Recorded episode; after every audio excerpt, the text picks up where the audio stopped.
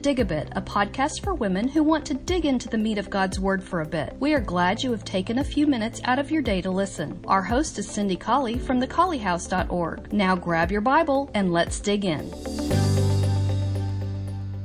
Good morning, good afternoon, whenever it is that you are listening. I hope that you're having a great month. Wow, it's getting close to Thanksgiving time. I hope that you are getting together with somebody who is um, making a turkey for you. I hope that um, it might be somebody in your family, but maybe you are just getting together with some folks in your church family. But I hope that you are going to have a great time. And remember that although we don't celebrate any holiday as a religious observance, really. I love the fact that this holiday centers on prayer, makes us think about the providential power that there is in our words to the Father, and especially that it makes us have great gratitude. It reminds us of the great mercy that He shows us, not just in the physical autumn harvest, but in the harvest of our souls. Lord of harvest, send forth reapers. All right, so we are going to talk today from, um, well, several books of the early Old Testament. Had a question come in this week about Exodus 30. And you'll remember that Exodus 30 is where the recipe for a couple of recipes are given there, but the recipe for the anointing oil for the priest is given in Exodus 30. And we read there, beginning about in verse 28 Take to you principal spices of pure myrrh, 500 shekels, of sweet cinnamon, half as much, even 250 shekels, and of sweet calamus, 250 shekels, and of cassia, 500 shekels, after the shekel of the sanctuary, and of olive oil and hin and you shall make it an oil of holy ointment, an ointment compound, after the art of the apothecary or the perfumer. It will be a holy anointing oil. And they're going to anoint them, verse 26, the tabernacle, the ark of the covenant, the table, the vessels, the candlestick, the altar of incense, the altar of burnt offering, the laver, the foot and you shall sanctify them, verse 29, that they may be most holy. Whatever touches them shall be holy. And you shall anoint Aaron and his sons and consecrate them, that they may minister to me in the priest's office. And you shall speak unto the children of Israel, saying, This shall be a holy anointing oil to me throughout your generations.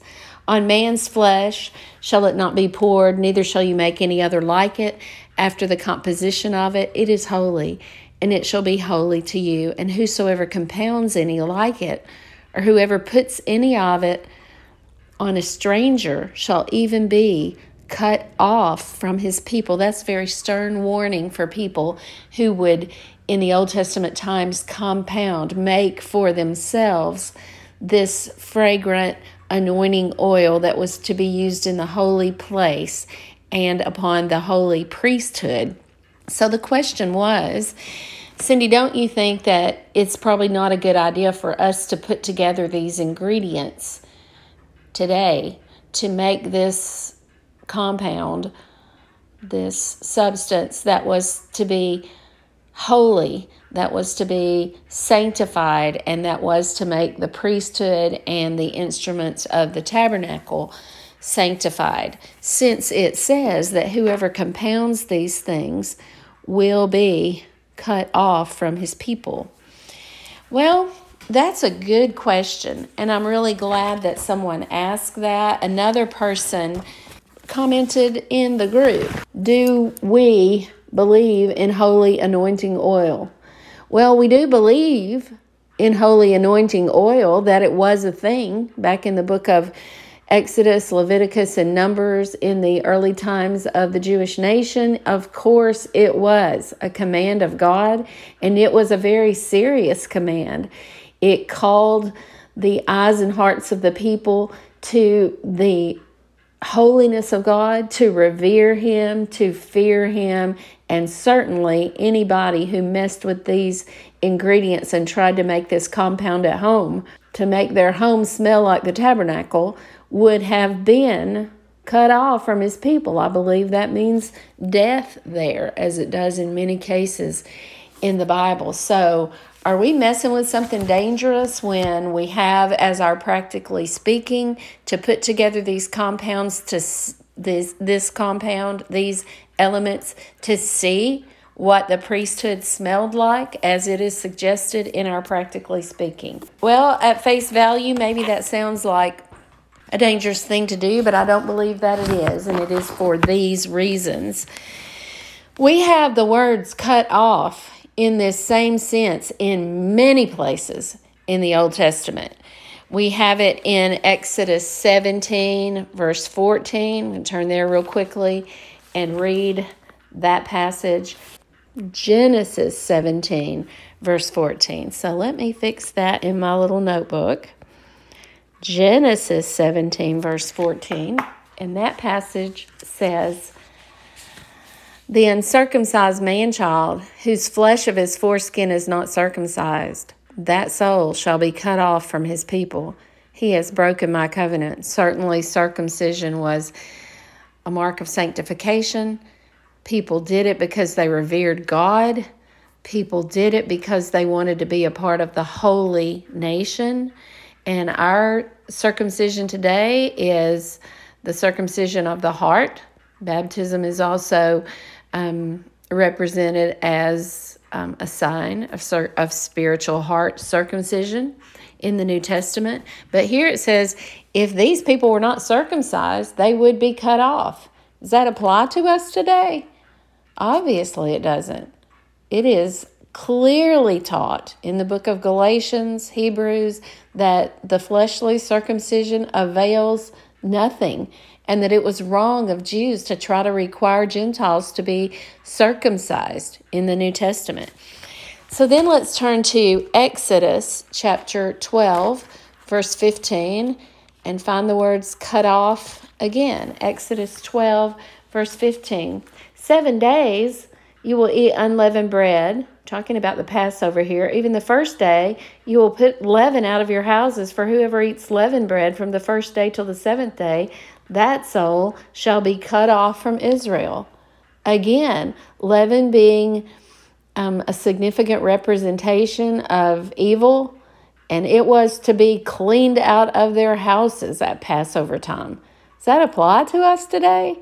I mean, we can pretty much figure out what time of year Passover time was we supposed to count count those days and get that leaven out of our houses? And if we don't, it's a really serious thing, and we're going to be held accountable. Obviously not. That's not for us. Even though it's a serious warning, it's not a serious warning for us today. We are supposed to get the leaven of sin out of our lives. 1 Corinthians 5. Look at Exodus 30, verse 38. It says there, um, we're talking about the perfume, not the anointing oil, but this is a recipe again for a perfume. And um, it was an apothecary art that they were doing. And some of it was to be, be beaten very small and put on the testimony of the tabernacle of the congregation where God was going to meet with the people. Verse 37 And as for the perfume which you shall make, you shall not make to yourselves according to the composition thereof, it shall be unto you holy for the Lord.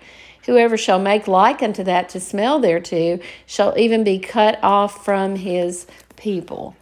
Well, that doesn't apply to us today because our worship today in spirit and in truth is the sweet smelling savor. And we are not to mess with the recipe that God has given us for that savor, but this perfume obviously is not for us today because we don't have the testimony of the tabernacle of the congregation as they did then. And then we read this is a, an interesting one in um, Exodus 31, verse 14. It says, You shall keep the Sabbath, for it's holy to you. Everyone who defiles it shall surely be put to death. For whoever does any work in the Sabbath, that soul shall be cut off from among his people. Read it, verse 15.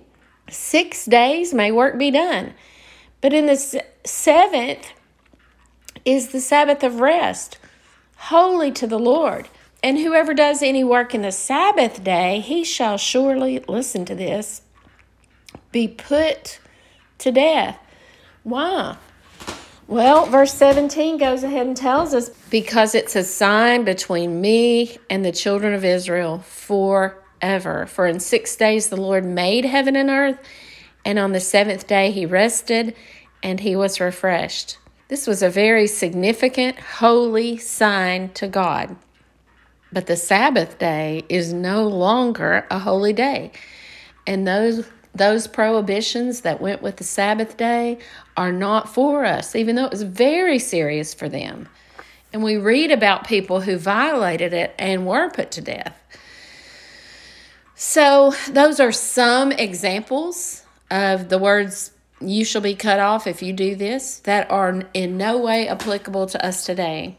And I believe that is the case. I know that is the case with the making of the anointing oil because it has no significance for us today. We are we are following an anointed high priest, but he was anointed in a very different way than these priests were in the Old Testament. Leviticus 7:20, the soul that eats the peace offering in uncleanness will be cut off. Leviticus 17 Leviticus 7 verse 25, whoever eats the fat of a sacrificed animal shall be cut off. Leviticus 17:34, whoever kills an ox or a lamb and doesn't bring it for sacrifice will be cut off. Wow, we're going to kill a lamb and use it for meat today without stopping to sacrifice, obviously, that is not going to elicit the wrath of God today. Leviticus 7, uh, Numbers 9, verse 13. If a man doesn't keep the Passover and he's not sick or on a journey, etc., he'll be cut off from his people. Obviously, the past Christ is our Passover. Every one of these Old Testament holy things has um, its representation in the New Testament. Numbers 19 13. Whoever touches a dead man and doesn't purify himself. And that's in, in Numbers 19, there's a bunch of prohibitions that are all about the death of the people in their consequence. But obviously, I, I was with my father when he died and I touched that corpse but I didn't have to go through all those rites and rituals that were commanded in Numbers 19, verse, verse 13 and following. There's a bunch of verses there following that. So I just think it's important. It was a great question and something that, you know, at first when we read that verse, it sounds pretty serious. And it is serious if it was for us. But that passage and many others that talk about the cutting off of the people in the Old Testament have their significance to those people, and then they are generally uh, represented. Um, well, for instance, whoever touches the dead man. In the New Testament, the dead people are those who are dead in sin, and we are to refrain from getting the stains of sin on our souls. Whoever pure religion and undefiled before God the Father is keeping ourselves unspotted from the world. So, um, and whoever is dead to sin doesn't walk any longer therein. Almost all of these prohibitions that were so physical and that were rites of worship and service in the Old Testament have a spiritual significance and an allegorical rep- representation in the New Testament. But as far as being punished because we compound those ingredients today, that's not for us. As so many of these, keeping the Sabbath, not touching a dead person without becoming cleansed, not killing a lamb um, not eating leaven during the Passover time, circumcision, all of those things required the cutting off of people who broke those commands. But that is not required today. And it's made so clear to us in the New Testament epistles that we are no longer to require those stringent um, prohibitions. We are no longer to require those prohibitions of New Testament Christians. I hope that this has been helpful. I hope it's been interesting to you, and I hope you have a great day.